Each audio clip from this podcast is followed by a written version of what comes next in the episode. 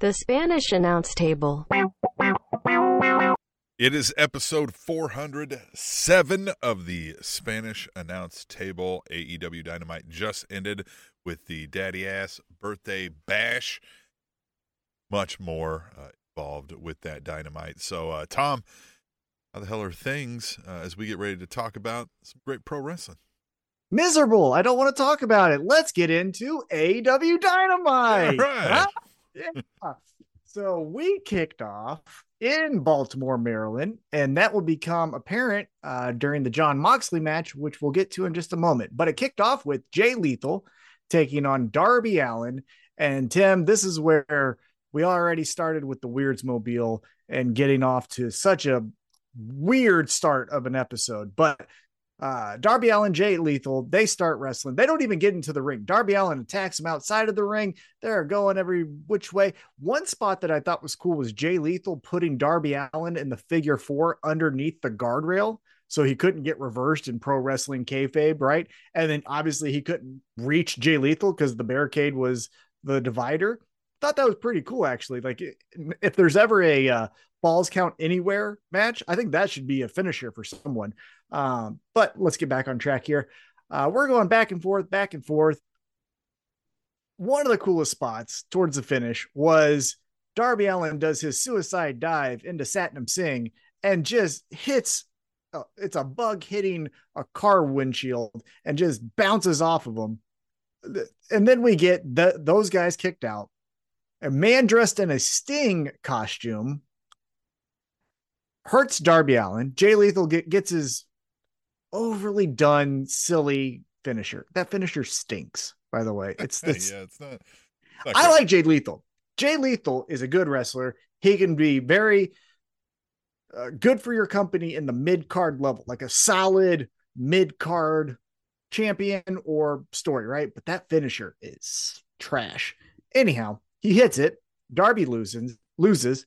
Then we get uh the the guy dressed up as Sting unmasked himself and like a turd in a punch bowl, no one fucking cared. It was the seventh most interesting person on AEW Dark. Yeah, this was a fail, and I, the moment I saw the the first thing of Sting coming out, I, I thought of this idea. So it bugs me that like they didn't run with an idea like this. Why aren't we running back NWO Sting point like version two?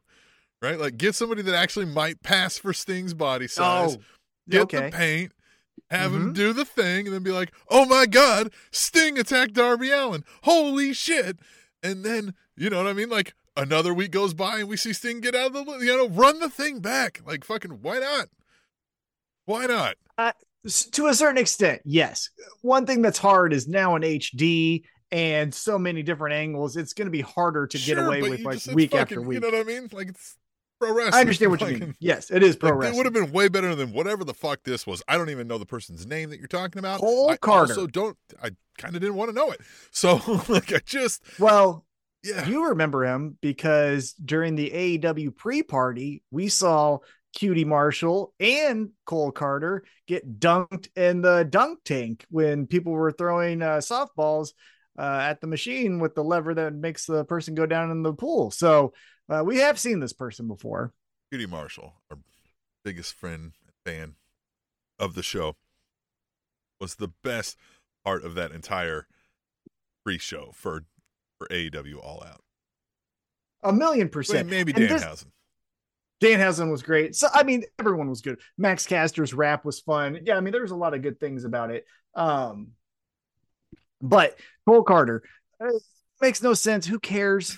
Like, Yeah, well, I mean, it just a theme that may arouse from this evening, arise from this evening, is I'm t- I'm tired of this ROH stuff. well, he's not ROH. He's Jay from. Lethal is, and Well, yeah, but Jay Lethal's not. This is AEW. This is AEW. Um, I- what I'm tired of is not everything has to be a reveal. Someone can just say, "I'm coming out as me. I'm costing Darby Allin the match," and then okay, let's see what happens. Right? Like it's fine.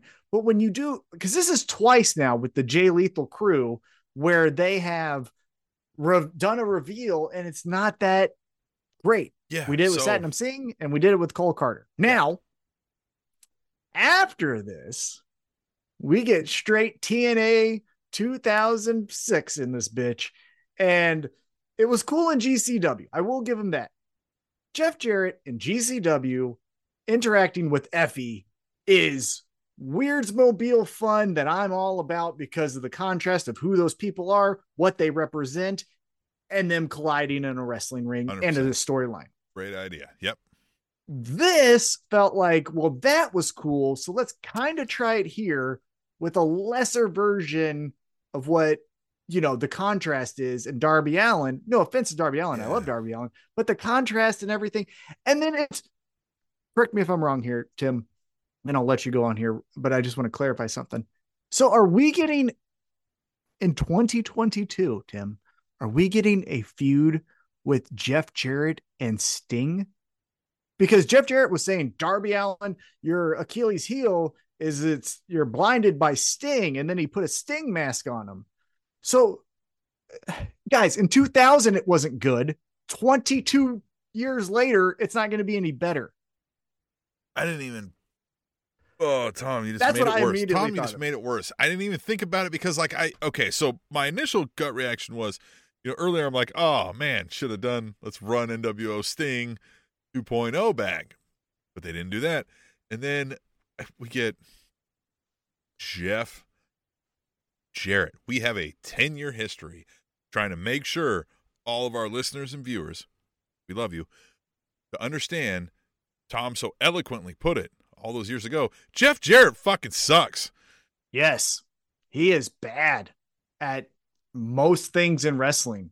So it just here we are, and I'm eh, we we've discussed that AEW is bloated, right? We got rid of some of the bloat, maybe, One. and and we thought, oh, all right, we're gonna get back into things, and and now we bring out, we add somebody new. Not only that, we had two people, one of which, both of which we don't care about, but like one of which we we we barely heard of, Mhm. at best, or maybe haven't heard of, depending on who you are.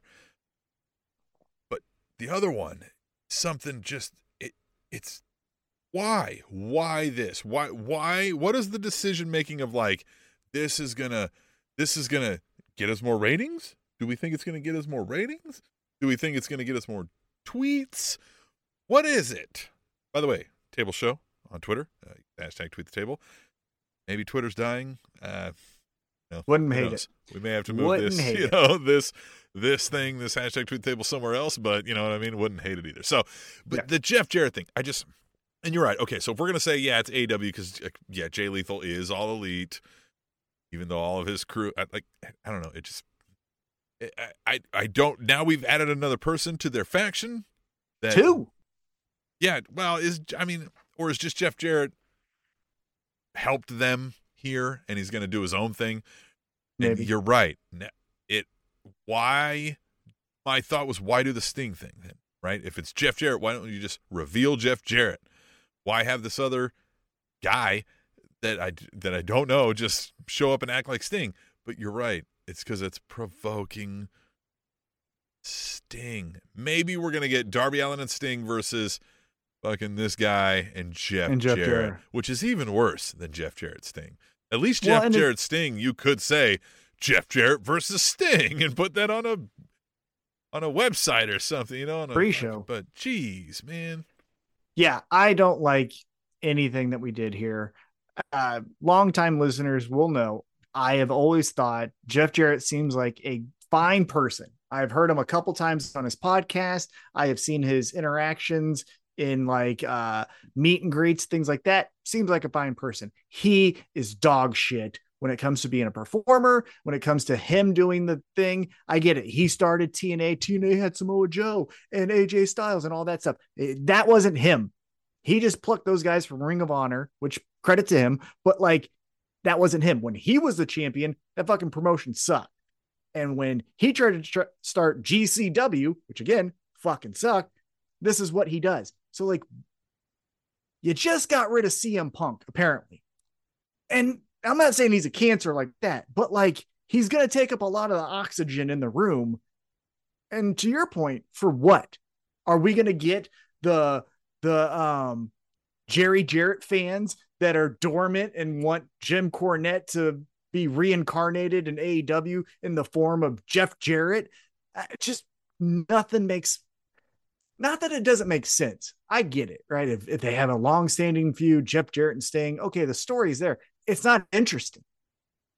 And on top of that, Darby Allin, since his feud with MJF, where he lost uh, due to the uh, side uh, tackle in a one, two, three, he got hit with the diamond ring. But you know how MJF beat him with the one, two, three.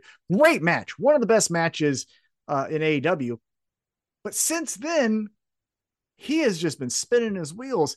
And with his style, he's not getting any younger. He's not going to go any less hard. Why would you put him in this? I get trying to elevate others, but already the focus is away from Cole Carter. The focus is more on Jeff Jarrett. And I don't think Darby Allin needs to be elevated because he's already surpassed him from Jeff Jarrett. Well, that's that's kind of it.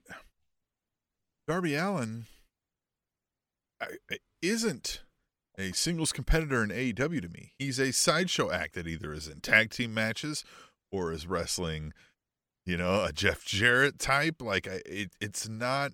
He's not really there to me. He's one of these like special guest Darby Allin in that regard. It just is weird.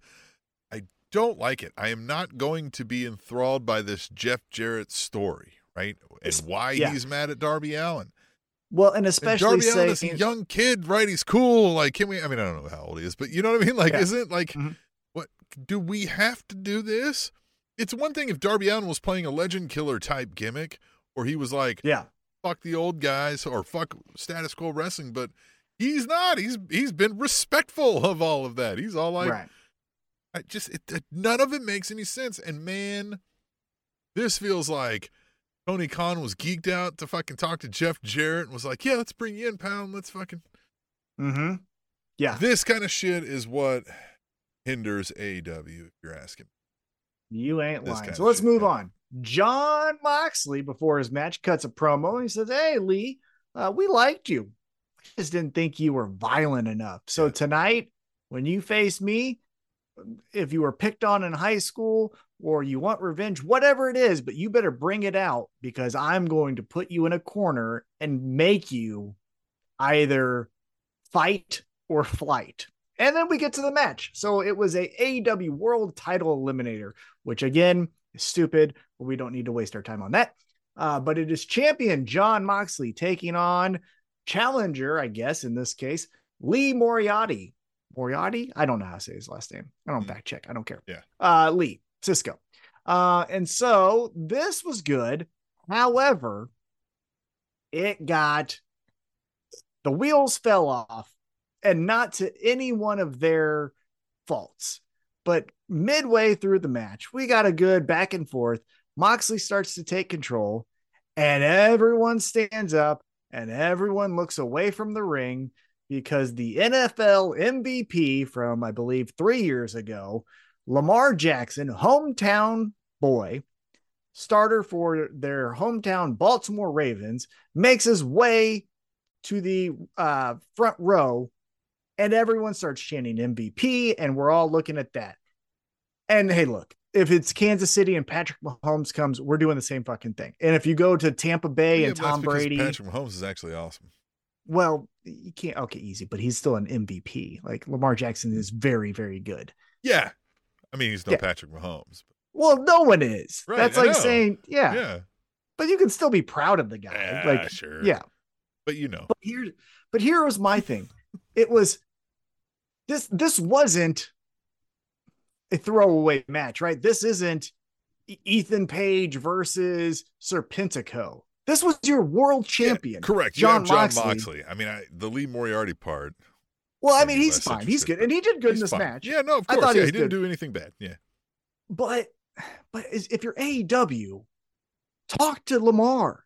Hey, can you wait two minutes? Hey, let's get you there before. Like if it was planned beforehand that he was going to come in, but you did it at like such a again as I as I've mentioned with AEW, it is my favorite promotion. I genuinely like it. The first three years are the best three years in pro wrestling to me, other than ECW, which you know.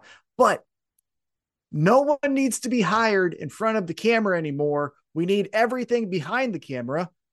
One part here, a stage manager. Hey Lamar, can you hold back two minutes? Hold back. Match is over. Commercial. Go.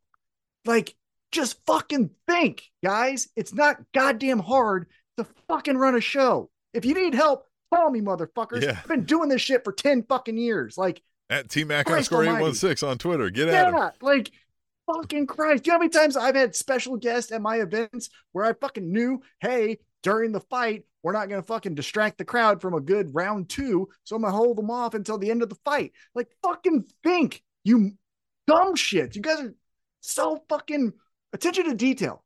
Yeah. It's like they're right. It's like they're writing great paragraphs, and none of the I's are dotted, none of the T's are crossed.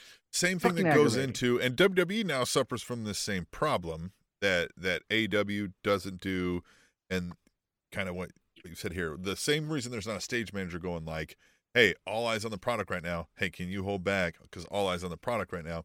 There's also not the attention to detail of, "Hey, what are our storylines? Right? What's number one? What's number two? What's everything we're trying to tell? Because you're not just telling."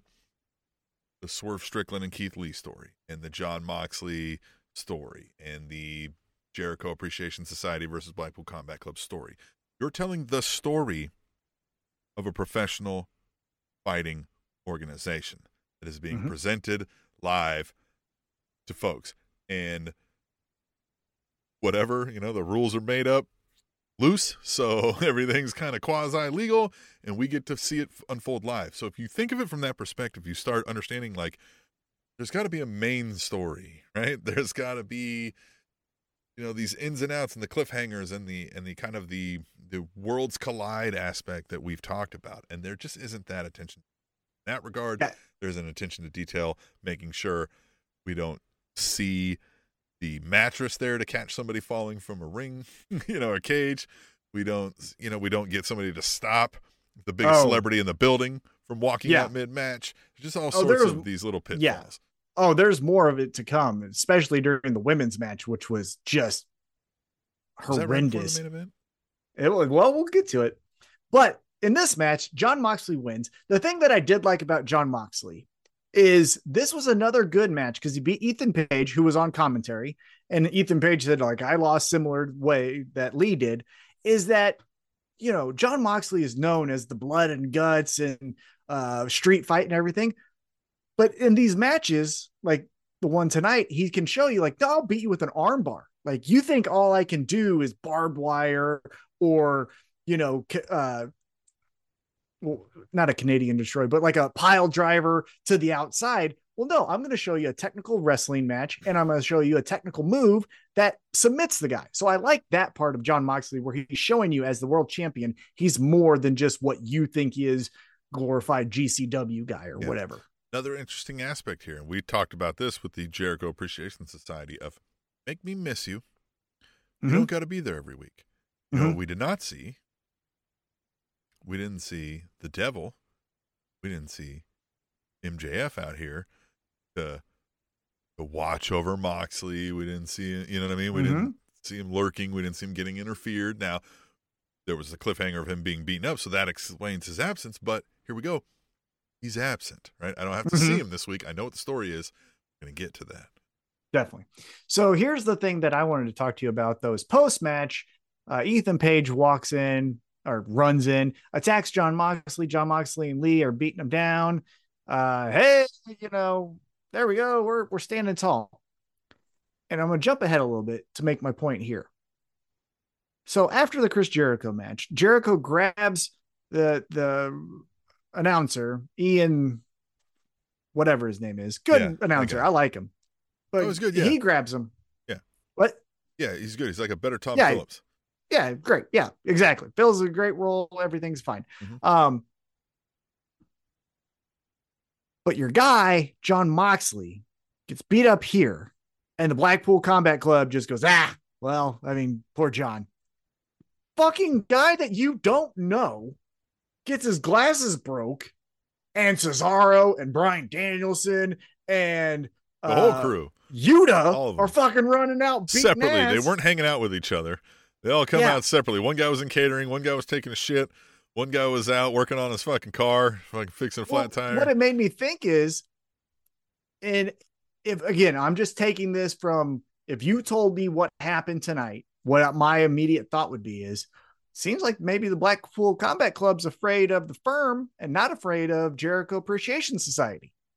yeah, Why wouldn't you beat up the firm? They beat up your guy, but you're going to go after Jericho Appreciation Society because you know them, kind of thing. Like yeah. They didn't no help fucking Moxley, but they helped whatever the fuck Dork the guy's name, glass guys. something. Yeah, yeah, Ian farts in his mouth or whatever the fuck his name is. Um, I think that's it. Yeah, I think it is. Uh, put that down. Ian Yeah. farts in his mouth. Might be the show title. Yeah, there it is. So afterwards, uh, Saraya does her sit down interview, and it's supposed to be with Britt Baker, led by Renee Paquette. But Renee Paquette brings to our attention Britt Baker said, I ain't showing up to this shit. So we get more of a sit down one on one interview between Renee Paquette and Saraya. And I thought it was pretty good. I thought she explained some things, why she came to AEW, why now. I thought this was done pretty well. Now, I think it was fun, but kind of a dorky way of saying, like, hey, are you going to come back and wrestle? And she goes, well, there's one more doctor I need to talk to. I mean, it's Britt Baker. Of course, You know what I mean? Yeah. It's fine, but like, needs to get her dental clearing before she can. eh, maybe, but like, I don't know if she was trying to be coy and like, who's the doctor? I think so. But that's not it. Like, that's anyhow, Not it was good. Yeah, Yeah. it was fine. And I like if she would have presented it in a different way, I think I would have liked it better. If she would have been like, but there's one like a threat, like there's one more doctor I gotta see, like, oh shit, we know she's talking about Britt. But the way she said it was like, yeah. Just say before I announce I'm able to return to the ring, I have to meet with one more doctor, and then she comes out next week or whenever. Yeah. Says I said I have to consult with one more doctor, and I'm gonna do that right here live in Poughkeepsie for all of you, wherever the fuck they are, right? mhm, yeah, sure. And she says, let's bring out the doctor, Dr. Britt Baker, D M D, and then we get that showdown, which will be fine. I mean, that'll be fine. Well, and that's what I think was is gonna happen. I just think she could have said it better. Because she said it like she really wants this person's input when it really she doesn't. She just wants to beat her up. Yeah. Anyhow, that's just Yeah, because it honestly felt odd because it was kind of like it, she was like, "Well, I, I'm going to get to that part, but I want to save it because I just have one more doctor to talk about." And then they were like, "Cut," and it was like, "Wait a minute, I need, I need a follow up question to like, so Mhm. you're not cleared. Which kind of doctor are you speaking to, right? Like, Right, yeah. again, Renee, man, just can't get these internet or these um these interviews off the ground, man. Something's always going wrong with them. Poor Renee. always. But she's doing great. She Oh, did this course, really well. It's not her fault. She's Fucking- awesome. There's no stage manager. That's why things go. I'll tell you that much for sure. Uh, then we move on and we get Billy Gunn's birthday bash. And how much fun was this? I will say, and maybe I'm just in a critical mood, and I apologize if that's the case. I'm in a lot of pain. We'll talk about that later. But uh, I thought this was honestly the weakest rap Yep. from Max Caster. It was kind of Yeah. kind of like when MJF did the cosplay of a baby face. yeah. It was still Max Caster doing Max Caster stuff, but it was all Yeah. No. This. birthday daddy. You yeah, know, all this felt very pedestrian and, and very much like go out there and play the hits Yes. and just get to the next town. And I just even this like they they they had to get somebody's sign from the crowd as a gift for him.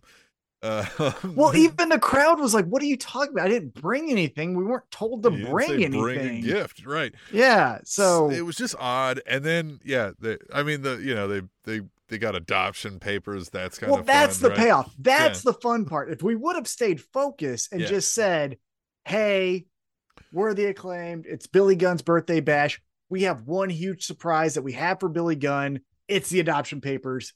It's cleaner. It's more focused." And I know, I know this was they they they got his hands that way, wrapped up because uh, Swerve Strickland kidnapped him. Which, by the way, Rampage, Swerve Strickland kidnapped a human, Mhm. tortured him, Mhm. and then just a la Dexter Lumis, just like Billy Ass is showing up with his hands taped, and he's like, "Yeah, fuck it, we'll talk about that later." Happy time. Anyway, so he's got his hands wrapped up because of that, but you know, never know mind. Nothing bothers Daddy Ass, right? Yeah. But the thing they missed here is the casts or the wrap should have been done in a scissoring. I know we set this up so they could have the foam fingers. Yeah, the foam fingers was the payoff. And so buy the foam fingers. I get that part, right? Of so course. that was good. And the foam fingers I'm to have Oh, of course. as soon as they're on sale. Yeah. You're to see them on this well, podcast. that's great. Nobody's to suspect anything because they're just a peace sign. Hey, what's up, man? Just be saying. yeah. Boop, boop, boop. And then you Uh, meet another and- guy with one and you fucking scissor him.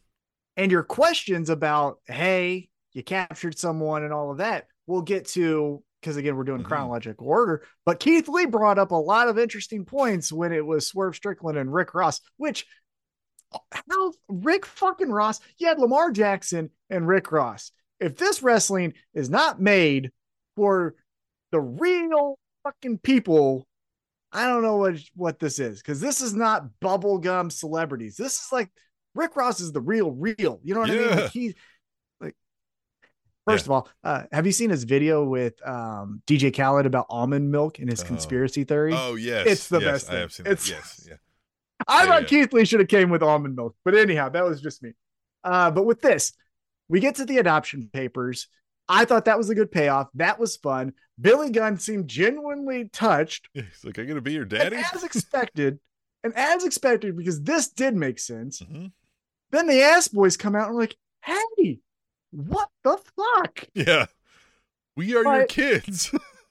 But for them to stay true to who they are, they said, "Oh man, well we did know about this birthday bash, so we did we did get you something."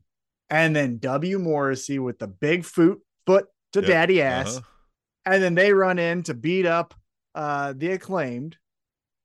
For then FTR to come out because again, ass boys cost FTR the match against Swerve in Our Glory. And that the, the ending made sense. It was too much. Hey, we're gonna grab from a fan. Hey, uh, Billy Gunn couldn't go to the celebration. You know what we're talking about? And he Yeah. does the suck it, Which, which, was again, fun, too. That was a great line. but, again, Yeah. the t- the fucking uh, TV camera missed. it. hmm Fucking tr- God, Jesus, Mary. Um, just it's not hard. It's not fucking hard. Yeah. but they make it hard. I won't get upset. Um, because I like AEW. But here's the fun part. FTR gets the belts and they slowly hand it to the acclaimed.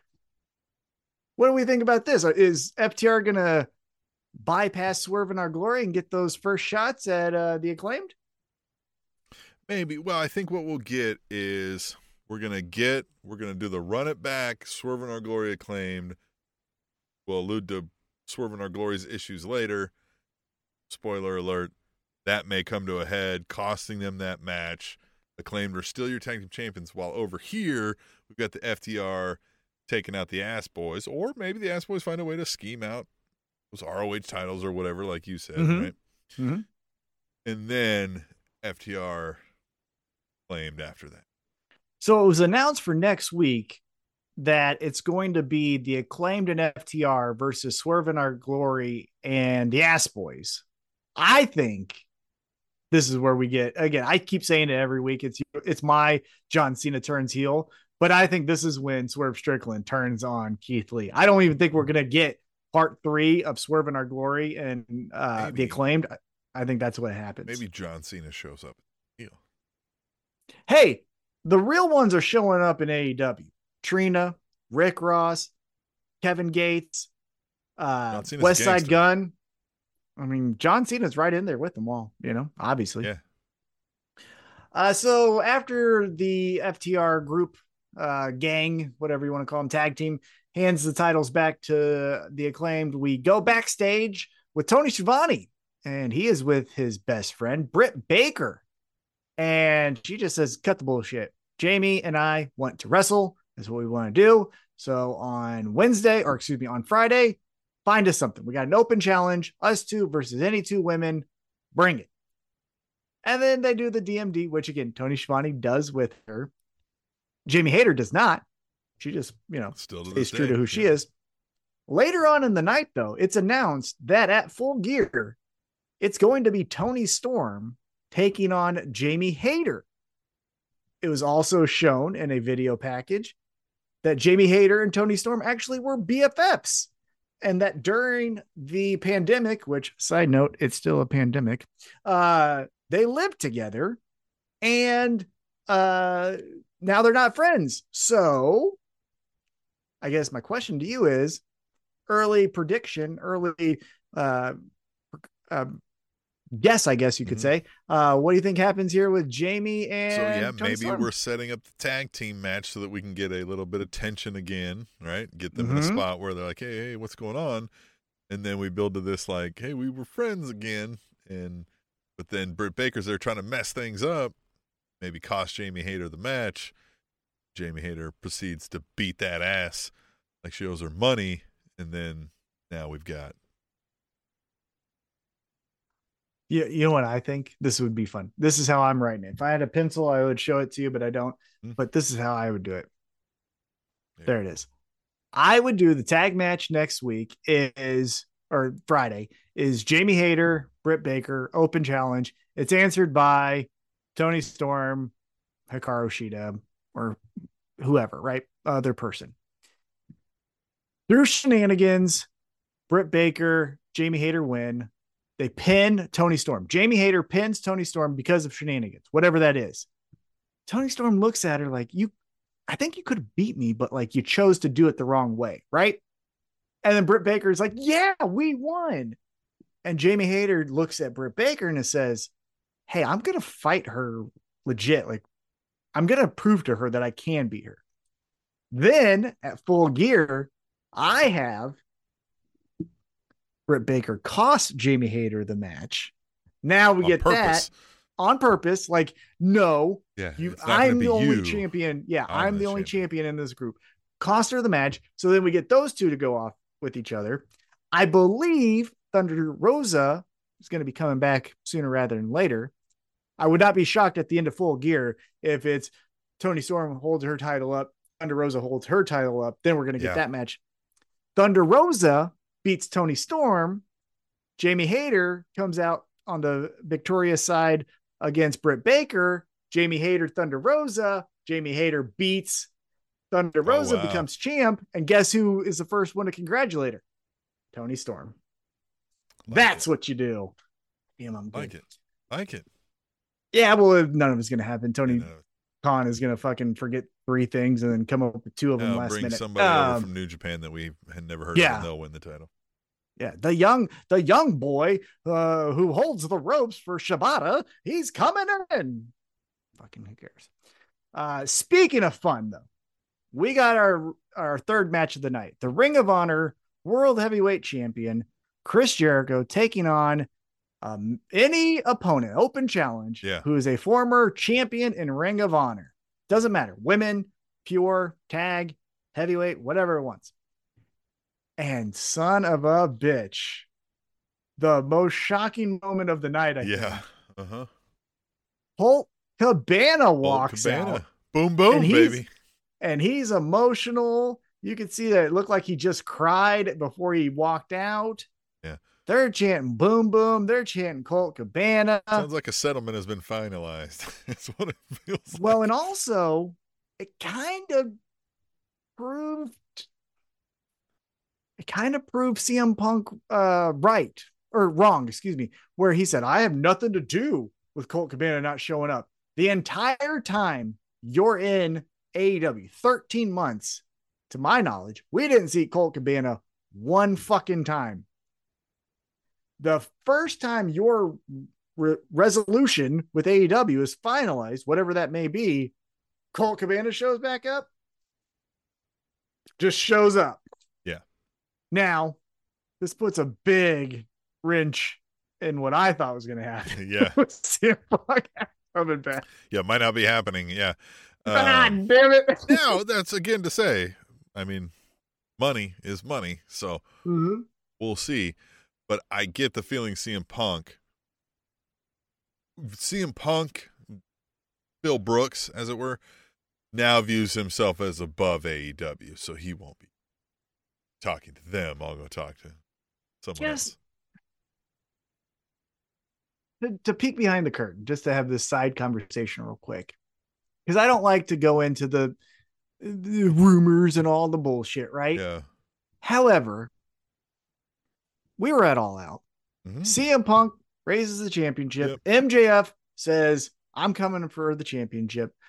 Before Punk really got into all of his bullshit, it's him and Tony Khan, and they're sitting there like, oh, can you not wait for all the money we're going to make? Because this is going to be the best storyline of the winter or whatever you want to call it, the end of the year. We're going to kill it.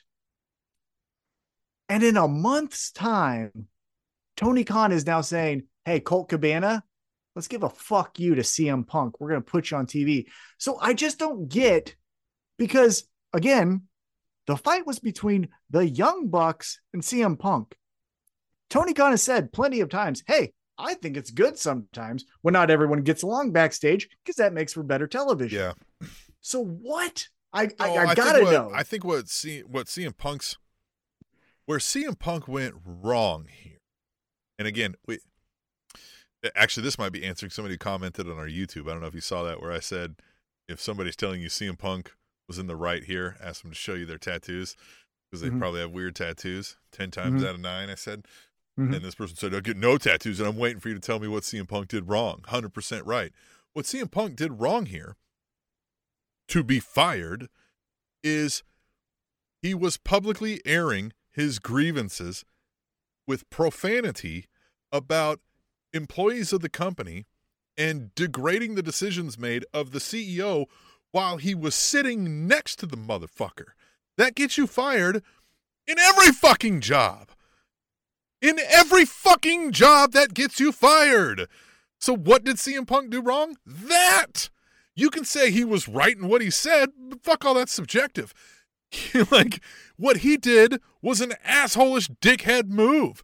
You can say Hangman did a dickhead move by calling him out on a on a promo. Those two things aren't fucking equal, right? Like that's not that one is a belligerent asshole and one guy's taking a pot shot in a fucking game where they do that towards each other. Mhm. So that's what he fucking did wrong. And that's where Tony Khan was probably like, hey, Jesus, man. You know what I mean? Like you're like we said, you're shit talking the hiring decisions of of who's running the fucking company here. I fucking hired those people. you know what I mean? yeah. Uh, Just like I fucking hired you. Like I signed your fucking check too, which I don't want to do anymore now. Because of the way you fucking talked about me. So I guess then, do you think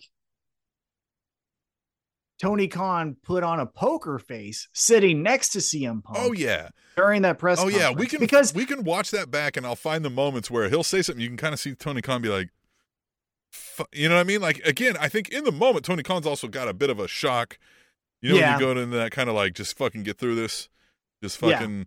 You're like, I don't fucking what is going on, and you just kind of go into your corporate speak. So like, but you can tell he was uncomfortable as all get out several times when CM Punk would start to, and then CM Punk's cutting him off again. That also gets you fired if you're cutting off your CEO at a press conference. Titus O'Neil wasn't seen for years because he grabbed Vince so he didn't get run into by somebody. like well, that's a just- psychopath. I mean, yes, I know, but yeah, Vince is a psychopath, but I mean that's that's what I'm talking about. Like you don't you, yeah, you don't go out there and just start f bombing a fucking press conference sitting next to the CEO and then saying the people that he hired to be his high ranking executives are fucking children right. and you're fucking just shoving crumbs all over like the utmost of unprofessionalism displayed I've seen of of many I, I've seen high ranking athletes go off the cuff right? But this was up there right? Athletes is you know Yeah, the word I'm using Yeah, here to yeah. apply but Yeah. yeah, th- uh, look that's why. And then the thing became after the fight CM Punk was probably like I want them out of here. And Tony Khan's like I'm not fucking getting rid of of Kenny Omega and the Young Bucks. Like that's not fucking happening. And who knows? They're probably over there saying the same shit too. And it was probably like well, hey, listen, I overpay this guy for the results I'm probably getting. You know what I mean? Like he, he he probably makes money off CM Punk, but he also probably like the risk versus reward at this point versus those guys and everything. It's probably just Mhm. like, hey, listen, go do it somewhere else then. Fucking I guess, yeah, I guess th- throughout the entire thing, the tweets that I would see from people I like that follow the journalist. It was always this beef between the elite and CM Punk. And I always thought, yes, to your point, what he did was unprofessional. But I thought Tony Khan was more like, God damn it. But like, he sold out. Because if you recall, go back a couple press conferences ago at whatever that pay per view was. But when Tony Khan slamming his hand on the t- table saying, CM Punk makes us the most money, CM Punk is the this, and like, I thought that's still in his head. And it in this move here, Colt Cabana is a direct breaking kayfabe middle yeah. finger to CM Punk. So, so I just wonder where it, that relationship between those two went sour. And maybe we also don't know what we gathered from the press conference, the scrum. CM Punk discussed ongoing legal issues he had, and he started dragging Scott Colton about things about like sharing a bank account with his mother, which may be for several innocuous reasons, but yeah, um, it sounds like remember he's like I've got all the emails. It sounds like CM Punk is toxic. Phil Brooks is toxic, which we've all kind of understood, and maybe when then having to deal with him in a legal issue, following that, you start kind of pulling out those those rose colored glasses off. Be like, I don't give a fuck that he makes us the most money. I don't want to have to fucking babysit this guy. And yeah. then when you start displaying that back and CM Punk starts feeling like he's losing a power struggle, this is what people like CM Punk do with this kind of mm-hmm. approach to interactions with other humans is it's about I'm on top. I have the fucking the hand here. And then at some point, Tony Khan's like, "Oh no, no, no! Right. Then it becomes like I'm the guy. Yeah. Maybe that's what I happened. could pay just, you out right now with my fuck with a check of my personal right. money. So shut the fuck but up. you understand what I'm saying is it, it just it was it was very shocking. Yeah. The it was timing, a quick turnaround. Oh, it was a very quick turnaround. Cabana, yeah, but, and one with the Colt Cabana time. thing, it was probably that. It was probably like now after I've dealt with all these contracts, and I, re- I realized what everybody's saying. He was an asshole, and everybody was trying to tell me they didn't want you. That Eddie Kingston promo is very clearly now like that also, wow. that's also what CM Punk was talking about. Like that also was like somebody going off script or saying something he didn't expect mm-hmm. and he didn't like. And what's and, he gonna do to Eddie Kingston? Though? Right. Fucking what's he gonna nothing. do to Eddie Kingston? Right. So it just, it's just that. I think, I think the the shine wore off of CM Punk after all of this. Right. Like Tony Khan probably mm-hmm. tried to make it work. Probably thought like, no, no, this isn't that bad. And then, and then as everything the unfolded, it was probably like, God damn, flip the switch right. and said, "What am I going to do?" Maybe you're right. What yeah. would I do? Like, what would I do? The other option is get rid of the Young Bucks, get rid of Kenny Omega, get rid get of rid of the whole Kingston, locker, get rid of locker Hangman. Room. Yeah. Which has been get rid of the identity. whole locker room for yeah, CM Punk. for CM yeah. Punk, who might then turn around in a year and be like, "Fuck these people you brought in. They don't fucking blow me when I come out here too." So it's like, all right, well, yeah. Sorry, Phil, you got to go. So in this match, Chris Jericho gets the victory. It was fine. There, all the fun stuff happened. Uh, and then, as mentioned, post match, JAS takes out uh, Ian, whatever his name is, farts and, in his mouth. Yeah, Ian farts in his mouth. And again, the Blackpool Combat Club go out to save him. I also didn't like the one by one nature. Again, it was like, what? I get we're trying to make a pop for everybody. I see what you're trying to do here, but again, it just if if I'm watching a story that I'm supposed to believe is real, mm-hmm. what the fuck? Why? Why were you all sporadically placed about again? I mean, I guess it could well, be what I said earlier, right? One was in catering, one was taking shit, one was fucking. Or maybe I mean? one was like, "Hey, I've got this. You guys hang back." Okay, well, fuck, he doesn't have he it. He doesn't. All right. Yeah. And right. Yeah. And then, yeah. yeah. So maybe there's, there's plausible reasons, but yeah. I just but still, I, again, but I get what, what was bothering saying. me was like, so Cesaro comes out and I'm like, God damn it, here we go. We made a, I mean, YouTube videos this last week about are we finally done? JAS versus Blackpool Combat Club, and no, we're not because one by one, one by one, here they come, and we're gonna do it some more. Well, if I'm peeking behind the curtain, I think the reason why is the decision has been made by whoever it is. Apparently, fucking Chris Jericho, because apparently he has got that pull at AEW. That at the pay per view December 10th, it's going to be Chris Jericho versus Claudio in a rematch for the world championship, which then I think will lead to who the fuck is really going to beat Jericho for this championship. Very similar to when Kenny Omega took on Christian at All Out two years ago, and it brought out Adam Cole and it brought out Bryan Danielson, and you forget about Christian in about four seconds. So I think that's what we're doing. I hope. Gotcha. I hope we're not continuing match comes Yeah. out. Fuck, Samoa Joe or whoever yeah. it is, right? Yeah. right, Uh, Tyler CM Punk, Right. Yeah. uh, low key, someone like that. Right. I still think it should be Adam Cole, but anyhow. Um, Bruce. No, he already beat him, didn't he? Yeah, anyhow, no, who yeah, cares? yeah. Uh, one thing I forgot about though in this breakdown is there was a quick montage about the elite. We saw the elite win the trios championship at All Out, which we were at. And then you see an editor's hand, and then apparently like a Final Cut Pro or some type of editing system. And they go to Death Triangle winning. And then they show that. And then they say Death Triangle is your trios champion. And then they erase the elite Go back put to Death Thanos Triangle. snapping. yeah, and then they go to the All Elite logo, All Elite Wrestling logo, and the E goes away, and then so does the rest of the logo. So interesting. So this now sounds like it's more pointed at Death Triangle.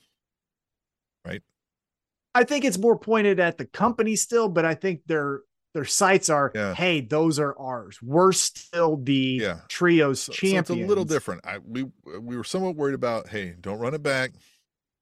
Don't don't just show me a few more videos. The added layer was the the editing, right? The uh, Yes. the the video editor. Now, we'll say this. Discussed. No new hires in front of the camera for AEW. We should hire for behind the camera.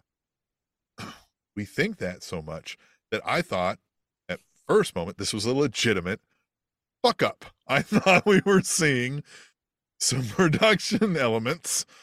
Yeah. And then I got it when Wouldn't they went shocked. back the second thing. I was like, oh, okay, I see what they're Yeah. doing. Right? Wouldn't That's how often you guys fuck up that I thought, you idiots. Yeah. I was like, what are you doing?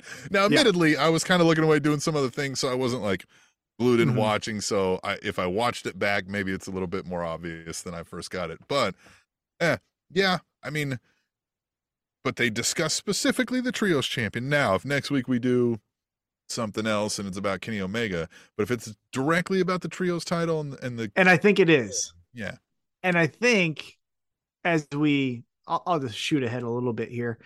Uh, well, actually, it leads us into the next match. So the next match was for the All Atlantic Triple Threat Champion or the All Atlantic Championship. It was a triple threat between Orange Cassidy, your champion, Rey Fenix, and Luchasaurus. This was fun. This was your standard fun AEW match. Again, when AEW says we're going to our homegrown talent, we're going to focus on them. That's when I feel like I can take that, show it to someone who's uh, strictly a WWE fan and say, check out the dinosaur, the Fast and Furious cosplayer, and one of the best luchadors in the world. Don't you want to see that? And they might go like, fuck yeah. Like that's when AEW's at its best is when they do matches like this. So we get all the fun spots. We also get Jungle Boy Jack Perry with one of the most vicious full sprint spears to Luchasaurus going through a table, which I thought, I mean, those tables I know can probably collapse at a, you know, strong wind, but they still break off and can hit you in some crazy places. But Jungle Boy does the spear after a couple chair shots and is laughing, is like, you son of a bitch, which I thought was a good touch, was like, you just wasn't hurt too. He's like, you son of a bitch, I got you, right? Then leads Pac coming down with the hammer, which you talked about in the promo earlier. Is like, you know how you win? Use the fucking hammer. Rey Fenix grabs a hammer. I don't need the fucking hammer. As soon as he does that, I don't fucking need the hammer. Big orange punch. Orange Cassidy gets the victory. So, before we get into the post match of this one, that leads into dissension amongst two of the Death Triangle guys. And if you go back to the Elite coming back, that's an easy story to tell, right? The Elite beat Death Triangle. Death Triangle disintegrates because Pac is the real heel. Lucha Bros are the baby faces, right? So we got everything set up, I think, if that's I the so, route too. that I, I think so we're going. too. And yeah, that was that was good though. This is consistent storytelling with the hammer thing. So even if Yeah. it doesn't involve the elite, I liked where that was going. So hmm But I think that's where it goes, right? Is the elite finally come back and say, hey, we were going to get what was truly ours. It's the trios championship, death triangle. Probably Pac will be like, yeah, fuck you up right now. And Lucha Bros are like, tonight? All right. Got, you know, and then Pac tries to cheat. One of Rey Fenix probably stops him. Pac gets hit with a one winged angel. The elite get the championships back. Hey, we're going to take over AEW like it should be. Death Triangle then fights amongst themselves. That's what I think will happen. Uh, but after this match, Orange Cassidy uh, is still your All Atlantic champion. And apparently, you get your dream shot. I've never heard of this before, where the champion gets to pick his dream opponent. Okay, hey, it's it's a cool wrinkle. Again, I've never heard it before. I would get it right. Hey, I'm champion. I would always love to fight that guy. But I thought in pro wrestling folklore here is champions can just name whoever they can be like, all right, I'm giving you a title shot tonight, like they always True. have, always True. have, and always will. So I don't know. But I guess- somebody was not wanting to fight for the championship, and then they were like, "No, you're in this match." Maybe. Well, know. well, from what we got, and we get Shibata walking out to make the save uh, because Pac is then beating up Orange Cassidy. I think the kayfabe thinking is Orange Cassidy is forcing the hand of AEW management to get the New Japan Pro Wrestling guy true. It's not an all- Shibata. It's not an all elite person. It's not an all elite person. It's Right, anyone I want. bread. Yeah, ciabatta bread. Which, again, another fun fucking matchup. I believe it's happening next week, or no, it's happening Friday. Orange Cassidy versus, you know, we always talk about Minoru Suzuki being angry grandpa. His grandson is Shibata. Shibata had to stop wrestling for a period of time because he was doing legitimate headbutts to fucking people because I guess he thinks it's real. It's not. Yeah. We don't. His style is fun for the viewer, but as if I were the employer, I would always take him to the side and be like, brother, Don't hurt my talent. don't hurt my talent. And it doesn't make you any tougher. When Yeah, someone says, yeah, when someone says, here's my chest, and you go, guess what? Fucking kicking it as hard as I can. That's not impressive. That's not everyone could do that. Now, depending on your levels of strength, it's more well, impactful. you do it? Sure, but Right. But Yeah. like anyone who says it's like slap fighting. Have you seen this new bullshit Yes. slap fighting? yeah, Who the fuck cares? You're just saying, here's my chin, and I'm gonna say slap you. Fuck Yeah. off, slap fighting. And Dana White, fuck you. Um, hate that bitch. Uh so Friday, we're getting Shibata with that guy. And Orange Cassidy. hole to take Yeah. on. Orange Cassidy. Cassidy. This is gonna be some weirdo fun, right? Yes, it'll be fun. I I think I was thinking about this with Rampage when I saw Swerve Strickland kidnap a human. We discussed how Rampage would be better if Rampage was live. Mhm. But if they can't do live for whatever reasons, it's infinitely more expensive to do a live show than than a tape show and Mhm. Scheduling and touring and all that. But let it be the thing where people might get kidnapped. Uh, you know what I mean? MFer might wind up a foot up his ass, right? Like literally, right? Like let's get something. Let's do the zany, crazy stuff to where I'd be like, "Hey, you gotta check out Rampage. It's only an hour, but holy shit, guy got his balls cut off or whatever." you know what I mean? Like something crazy that kind of enhances the story, so you gotta kind of see it. I don't know. Um, and but this sure might be a hard hitting match, but I don't get that feel from it, right? Where I'm like, ah, gotta see this, or I might miss something cool. I think we're gonna see something cool because I've always liked the aspect of babyface, babyface. Mhm. And again, it's not same styles where it's I'm gonna top you by kicking you harder than you know you're gonna kick me. It's two completely, you know, Two ends of the sloth, spectrum. Yeah. exactly sloth, and then a hundred percent. So that's the interesting part for me. And there's not a clear this is a babyface, this is a heel. So you gotta know how that match is gonna work. They're both baby faces. So we get we actually might hear Orange Cassidy get booed. Yeah, maybe. There's people. If you saw how Shibata walked out, that crowd went crazy for him. They love him, and the best friends walked out with him and stuff. So he's amongst friends, right? The And best so, friends. The best friends. So I'm very interested to see how they work out of this kind of jam that they put Yeah, themselves that was the in. unique thing too. Was best friends because I mean that's Orange Cassidy's best friends, Right. but they're there with Rocky Romero and this guy, which is yeah, interesting. hmm interesting Very unique interesting. aspect. Sure. So I'm interested into it Friday night. Uh, and again, another live episode of Rampage. That is how it needs to be. I like this. Here's where here's what I would do if we really want to have some fucking fun. If Shibata wants to puff his chest out and be like, "Oh, I'm the toughest guy in the world," uh, Mike Tyson's on commentary. Have Mike Tyson hit him. Nice. Then let's see how fucking tough you are, bud. Mike 'Cause Mike Tyson at 56 is still gonna fuck you up. Go ask Roy Jones Jr. Yeah, that's a thing with Rampage where it's like, okay, something might happen. I kind of that's the kind of thing is you get all your celebrity guest commentators and stuff, put all that on Rampage. Mm-hmm. Yeah. Um, and then after this, uh, I kind of messed up my notes. I apologize. Let's get into uh, we get the backstage of Swerve Strickland and Rick Ross. Oh, and they're celebrating because they're just living life. It's boom, boom, boom. The best. I'm the boss. Rick Ross. Yeah. Mark Henry should have been in this segment, by the way. Mark Henry should have been standing next to Rick Ross. And then they've done it like who's who, right? been a full That circle have been- moment for the Spanish announce table. for us, for us, the best moment. But I understand why they didn't do it. But Keith Lee walks in as they're celebrating. Tony Schiavone's trying to press Swerve a little bit. I'm like, why did you do all this stuff? And he's like, man, what miss me with that kind of stuff? Me and Rick Ross, we're hanging out. We love life.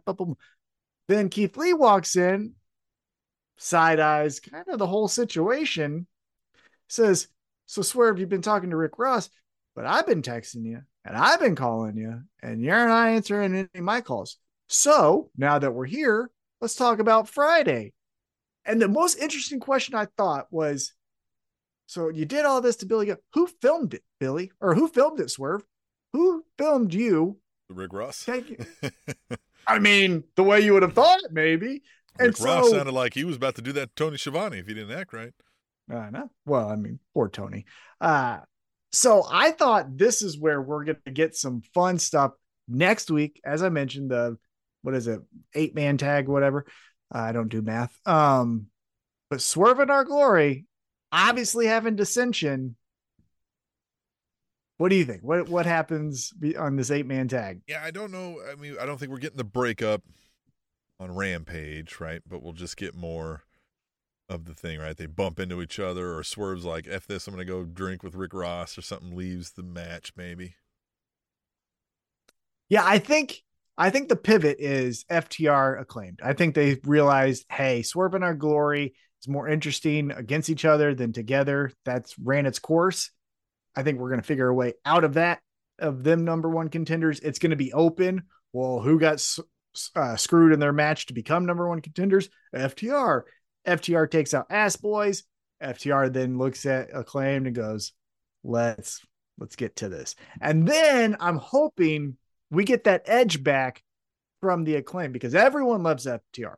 Everywhere they go, they're getting the biggest cheers or, you know, up in the top three biggest cheers of the night. Acclaimed is too, Sure.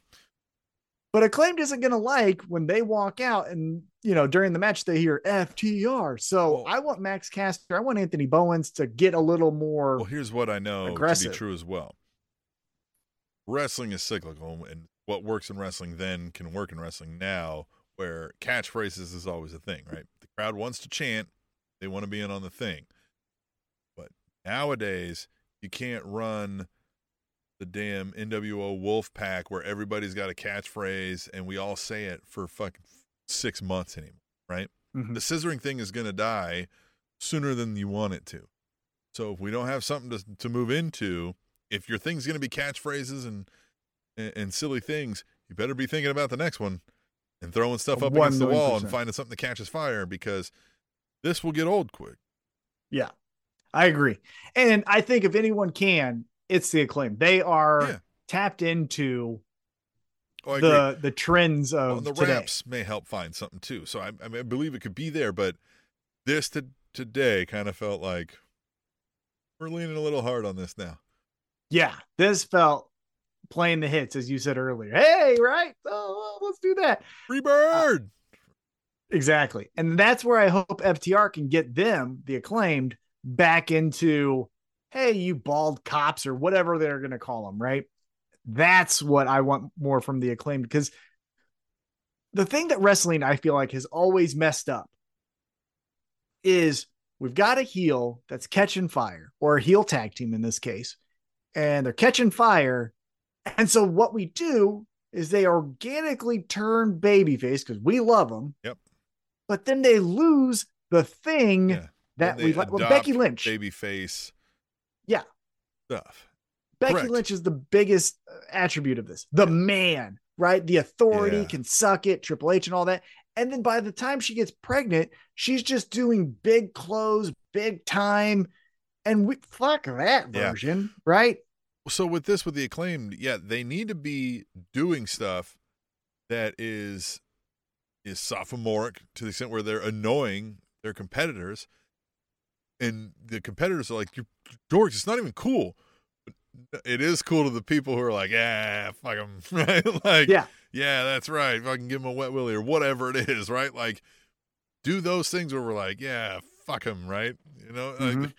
it's what DX did with the crotch up. It was just it was something that wasn't proper, something that maybe didn't even make sense, right? Like they they would just do these things that would annoy the other competitors and thereby the people who are straight laced and like like the John Cena's and that kind of thing. Right? Well, John Cena's the- that.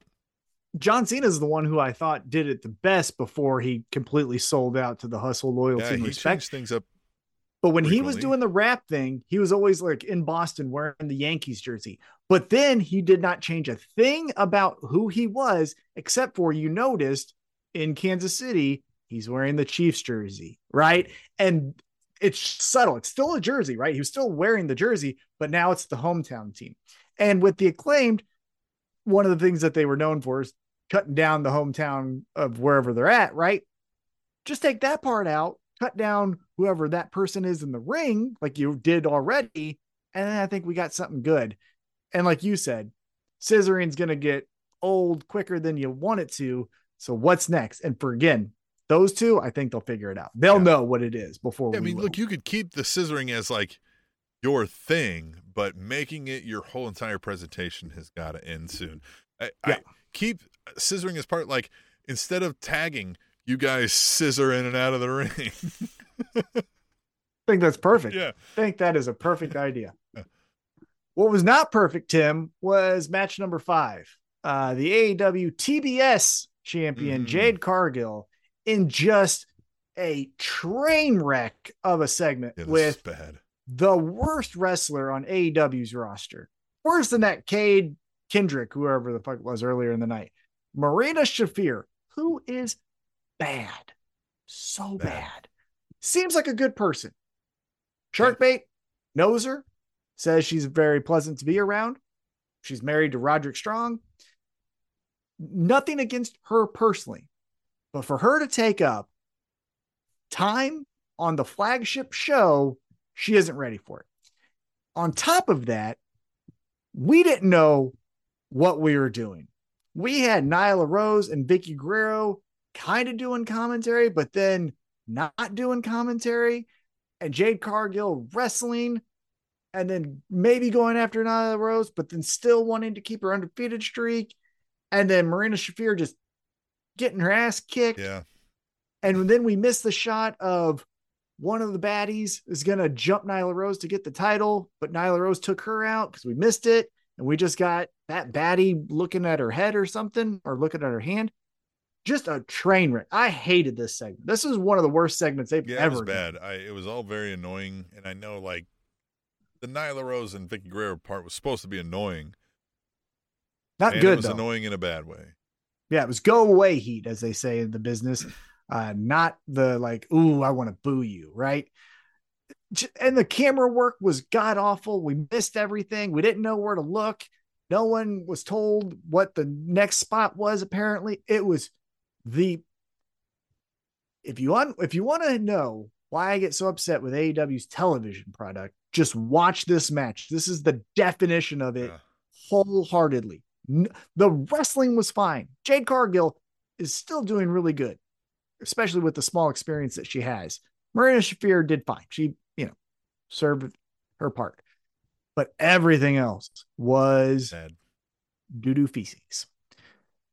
Now let's get into oh, Tim, we forgot that match. Oh yeah, was right before the main event, so it was time for, for the, the women. women. Right? Yeah, right get it the right, main event. Right? Yeah, right before the yeah. main. We, yeah. But anyway. just like that segment, we didn't get it our timing either because we didn't plan for it. But we got to the main event Ring of Honor World TV title match. Uh, champion Samoa Joe taking on Brian Cage with Prince Nana. I think that's how you say it. Il And, Nana. yeah, and big meaty men slapping meat. You can't Sure. hate it. Yeah, big meaty men slap meat, which was fine for what it was. I just Brian Cage doing that front flip over the top rope into Samoa Joe. I mean, his Yeah. athleticism is off the definitely charts. It- spots. I mean, I just again, man, this this was the main event. ROH, right? Like I just thought I was like, I'm ready to be done with this. Ready to be done. everyone's ready to be done. Everyone, in my opinion, is ready for Wardlow and Samoa Joe to stop teaming together and fight each other. That's what we want. Now, I wouldn't mind if I they will just stopped say- teaming and then just didn't even. well, I will say Samoa Joe retains his championship. That's cool. Post match is a beatdown, all the fun stuff. Wardlow comes out, they walk away. But then Wardlow gets taken out for the second time by Powerhouse Hobbs. Mhm. All right, there. Yeah, Powerhouse Hobbs dethroning Wardlow is what needs to happen. I wouldn't hate it. Wardlow's great. Powerbomb Symphony, fine. He's lost his edge. He's kind of directionless. Powerhouse Hobbs, your heel doing that, and then the babyface coming from underneath to overcome Powerhouse Hobbs is way more interesting than just babyface just does it to everyone. So Powerhouse Hobbs, this guy right here, needs to beat Wardlow. Yeah, well, because that's just the thing with Wardlow doing this. The only natural progression of somebody is a Wardlow, and I just power bomb people, and nobody could beat me in a fair fight. Well, then he needs to be getting rid of that title anyway, because he would be heading towards a higher grade title, and we're not doing that. Well, Wardlow. I well- think we should at least right now. you know it would be interesting, Tim? It would MJF match. wins the title, then Wardlow's fresh up to be like, now I get to put my hands on you. I get to take what Yeah. you stole. You could easily do this to where Wardlow still looks good. Powerhouse Hobbs becomes your champion. You still have shenanigans with this uh, Gates of Agony people. So where you can do the Wardlow Samoa Joe, Joe match one more time, kind of right off in the sunset, but they cost uh Wardlow the TNT championship. Powerhouse Hobbs now is your champion, but obviously Brian or uh Wardlow would have beat Powerhouse if if the Gates of Agony didn't course. interfere. Of course. And then or or how about this? Ooh. God damn, I love when I come up with a good idea on the spot. You do a triple threat match. Brian Cage, Powerhouse Hobbs, Wardlow. That a is lot of big, big meaty men. meaty men fighting. And Powerhouse A lot Hobbs. of meat getting slapped. Exactly. Then you have Powerhouse Hobbs pin Brian Cage. He's your new champion. Wardlow notices that later on in the night, MJF just beat Jon Moxley. He thinks to himself, well, the last time I looked at uh, MJF, I powerbombed him 10 times and beat him. Maybe I want that. Yeah, I can do that again. Right there, Tim. Damn, I'm great. Well, and that would be great too because if MJF had some master plan, right, and he's got this thing that I think the least thing he's expecting is fucking this guy again. Exactly. God and that's damn it. and that's where the interesting part of his story comes is let's say he does this the right way he beats jon moxley the right way he doesn't use the ring he doesn't use the firm and he overcomes jon moxley i think after this Jon Moxley gets that vacation for six weeks that he was supposed to get after All Out. Yeah. And so he rides off into the sunset. He doesn't look any worse because he's the heart and soul of AEW, so he can take this, right? But then Ward, or excuse me, MJF is, yeah, I did it right. Isn't this great? Yeah, yeah, yeah. Hey, look, now doing this right, I realize I, I can take the whole world. Who, who wants it? Like, who? Come on. And Wardlow walks out and he's like, God damn it. Wardlow's world. And then, Fuck. and then you have the, the like, I can't beat him. I know I can't beat this guy. yeah, Wardlow up. could even be like, "I'm glad to hear you're doing things the right way. You're not going to cheat." So, even in a match you tried to cheat, I beat you. So now I think like I I got this. So let's do this and be like, "N- "No, no," and be like, "Oh, oh, you're not doing things the right way now. You're not." Yeah, and it's this Hmm. inner battle to where then we get the devil, get the devil again because babyface MJF fucking sucks. Yeah, I No mean, like, offense. right? Look, we all love MJF and we want Love him. cheer MJF, but not because like we don't want MJF trying to be cheered. Yeah. very Just be hard MJF. distinction I need to make. And you're great. So I think that's what we do. That's right there. Book it. I like it. I hurt my arm. Um, so that is your AEW dynamite. God dang, that really hurt. Uh-huh. Funny Um, bone? Sure, it's Yeah, a sure. torn ligament, but yeah. yeah, not so funny, motherfucker. it sounds so funny because it's torn. Um, so that is your AEW Dynamite, Tim. What Yeah. you think overall? I- B minus, right? If I'm giving this one a ranking, Solid C. yeah, maybe you know a C why? even. You know why? You're missing Eddie Kingston. Yep. You're missing proper Bryan Danielson. Mm. Not not to his fault, but you're missing Hangman. You're missing MJF. You miss a lot of those guys that you kind of were banking on in this episode. So it was fine. It was good. The Colt Cabana thing was probably the most talked about moment of this episode. Yeah, Uh, and so yeah, yeah. I would say I, I wouldn't say I was underwhelmed or overwhelmed. I was just very whelmed. I was content, Yeah, very whelmed. Um, very whelmed. Speaking of, you know, well, uh, WWE happened as well this week, and I mean, only two things stuck out to me is Sami Zayn is still amazing, Mhm. right? Uh, you know, he Mhm. gets them breaking, which we had a lengthy discussion off air about. Yeah, but at some point, I don't want to watch that every week. I don't want to watch you guys losing character every week because I get it. He's funny, and you weren't expecting the line, but also like he's already said words like that to the viewer. Again, if I'm the viewer, like he said Usi and and and that kind of thing. So it wasn't that far out of left field, right? To me, I was kind of like, eh, why were you guys in buckling laughter, right? Like, so to me, it was just kind of like, okay, I get it. And Sami Zayn's great. Yeah. I kind of like, but to me, I, I've said this, like, I kind of want Sami Zayn now to unseat Roman Reigns. Like, I want him to, like, be the mastermind, pull something out of his ass. Jey Uso was right the whole time. You know, go the whole nine yards. At this point. I think yes, that is definitely a possibility. Now to talk about the first point you made of the breaking and that being funny. It is fun when on occasion a talent breaks. The crowd reaction makes them laugh. In this case, another wrestler made him laugh, whatever it is. And that that's memorable. But I always bring up Jimmy Fallon on Saturday Night Live. Jimmy Fallon fucking sucked on Saturday Night Mhm. Live. He's decent at the Tonight Show, Sure. but everything he did on SNL was break character. Will Ferrell would say something or have a little prop that he wasn't ready for, and he would just Yeah. snicker the entire time. He's and that's not at the Tonight Show because he's great at being funny in a conversation. Yeah. Right? Where He's not good at giggling, acting. it's back, laugh, and forth. But yeah, when we're doing a skit, he can't Yeah. contain it. In conversational laughter, you don't have to contain it. right. You know what I mean? Back Well, and forth. And also, it doesn't take talent. Put me Right. up there. I'll stand next to Sami Zayn, and when he says "Usi," I'll laugh. Yeah. That's easy. I thought it was funny. Like it's Yeah. not hard to break character. The impressive part of why you're on television is because you don't break character. What I did notice from it though was fast forward to Raw, Roman Reigns shows up on Raw. He's gonna give a speech.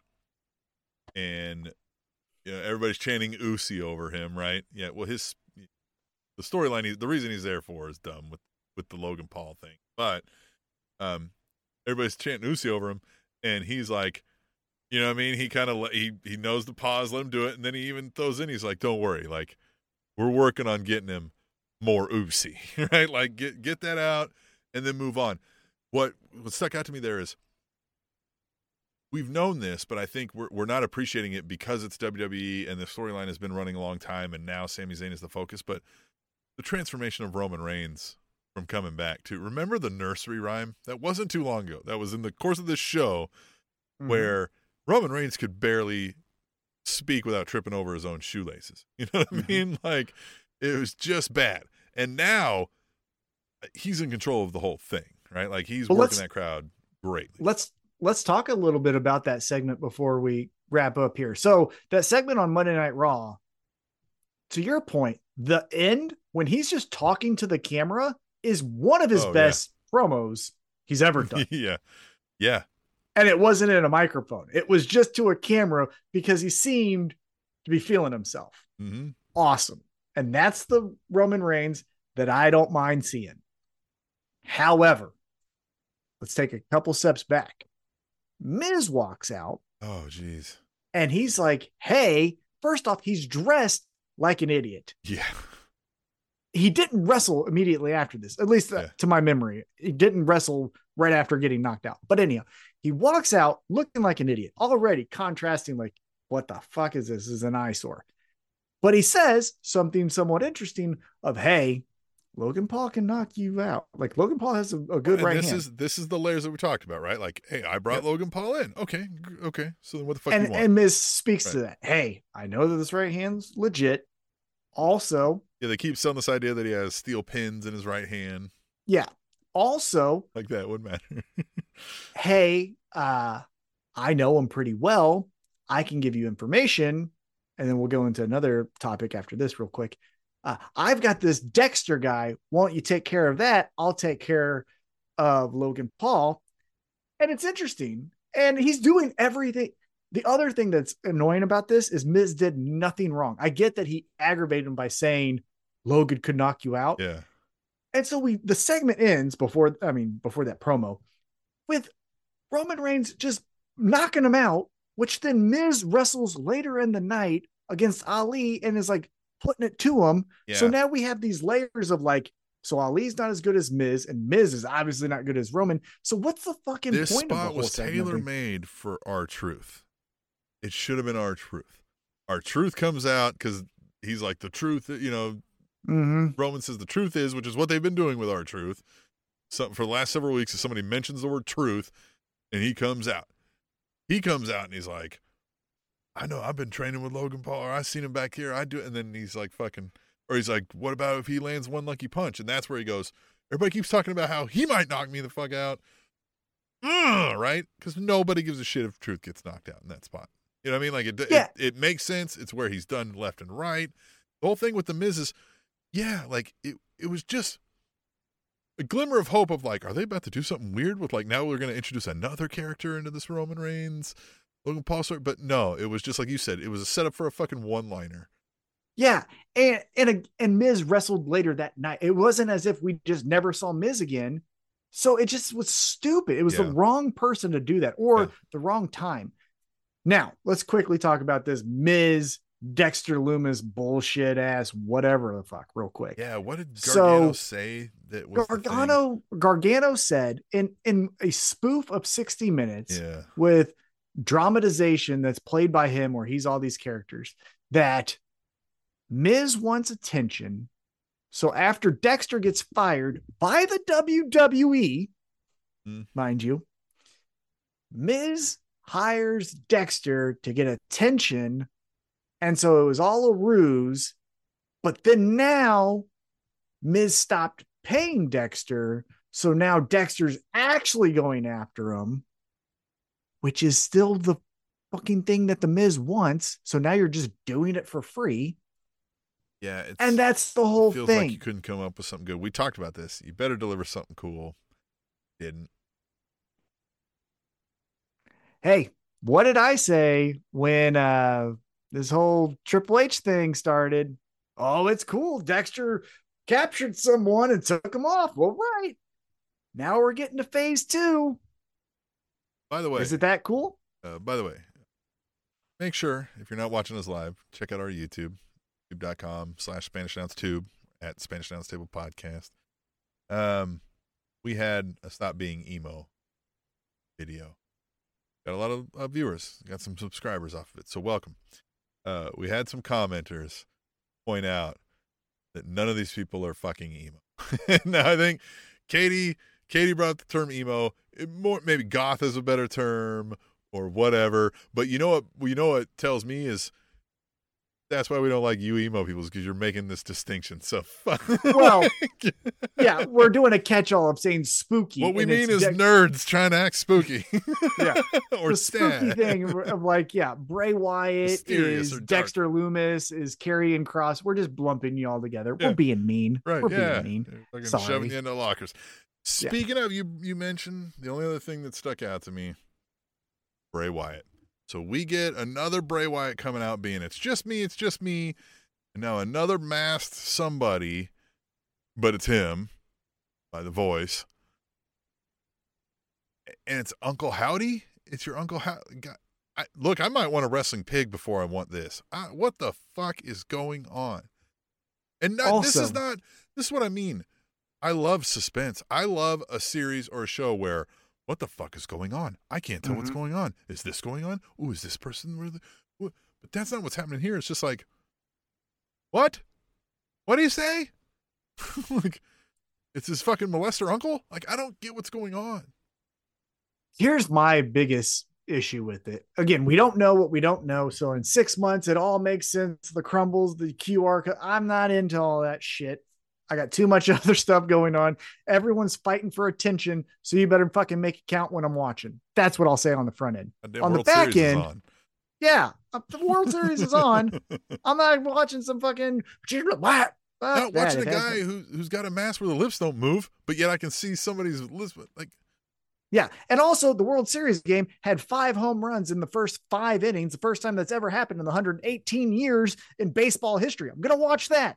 Anyhow, this thing, the, the thing I don't like, and again, I don't know the end result, so I'm maybe speaking too early, but it seems to me that he has mental issues.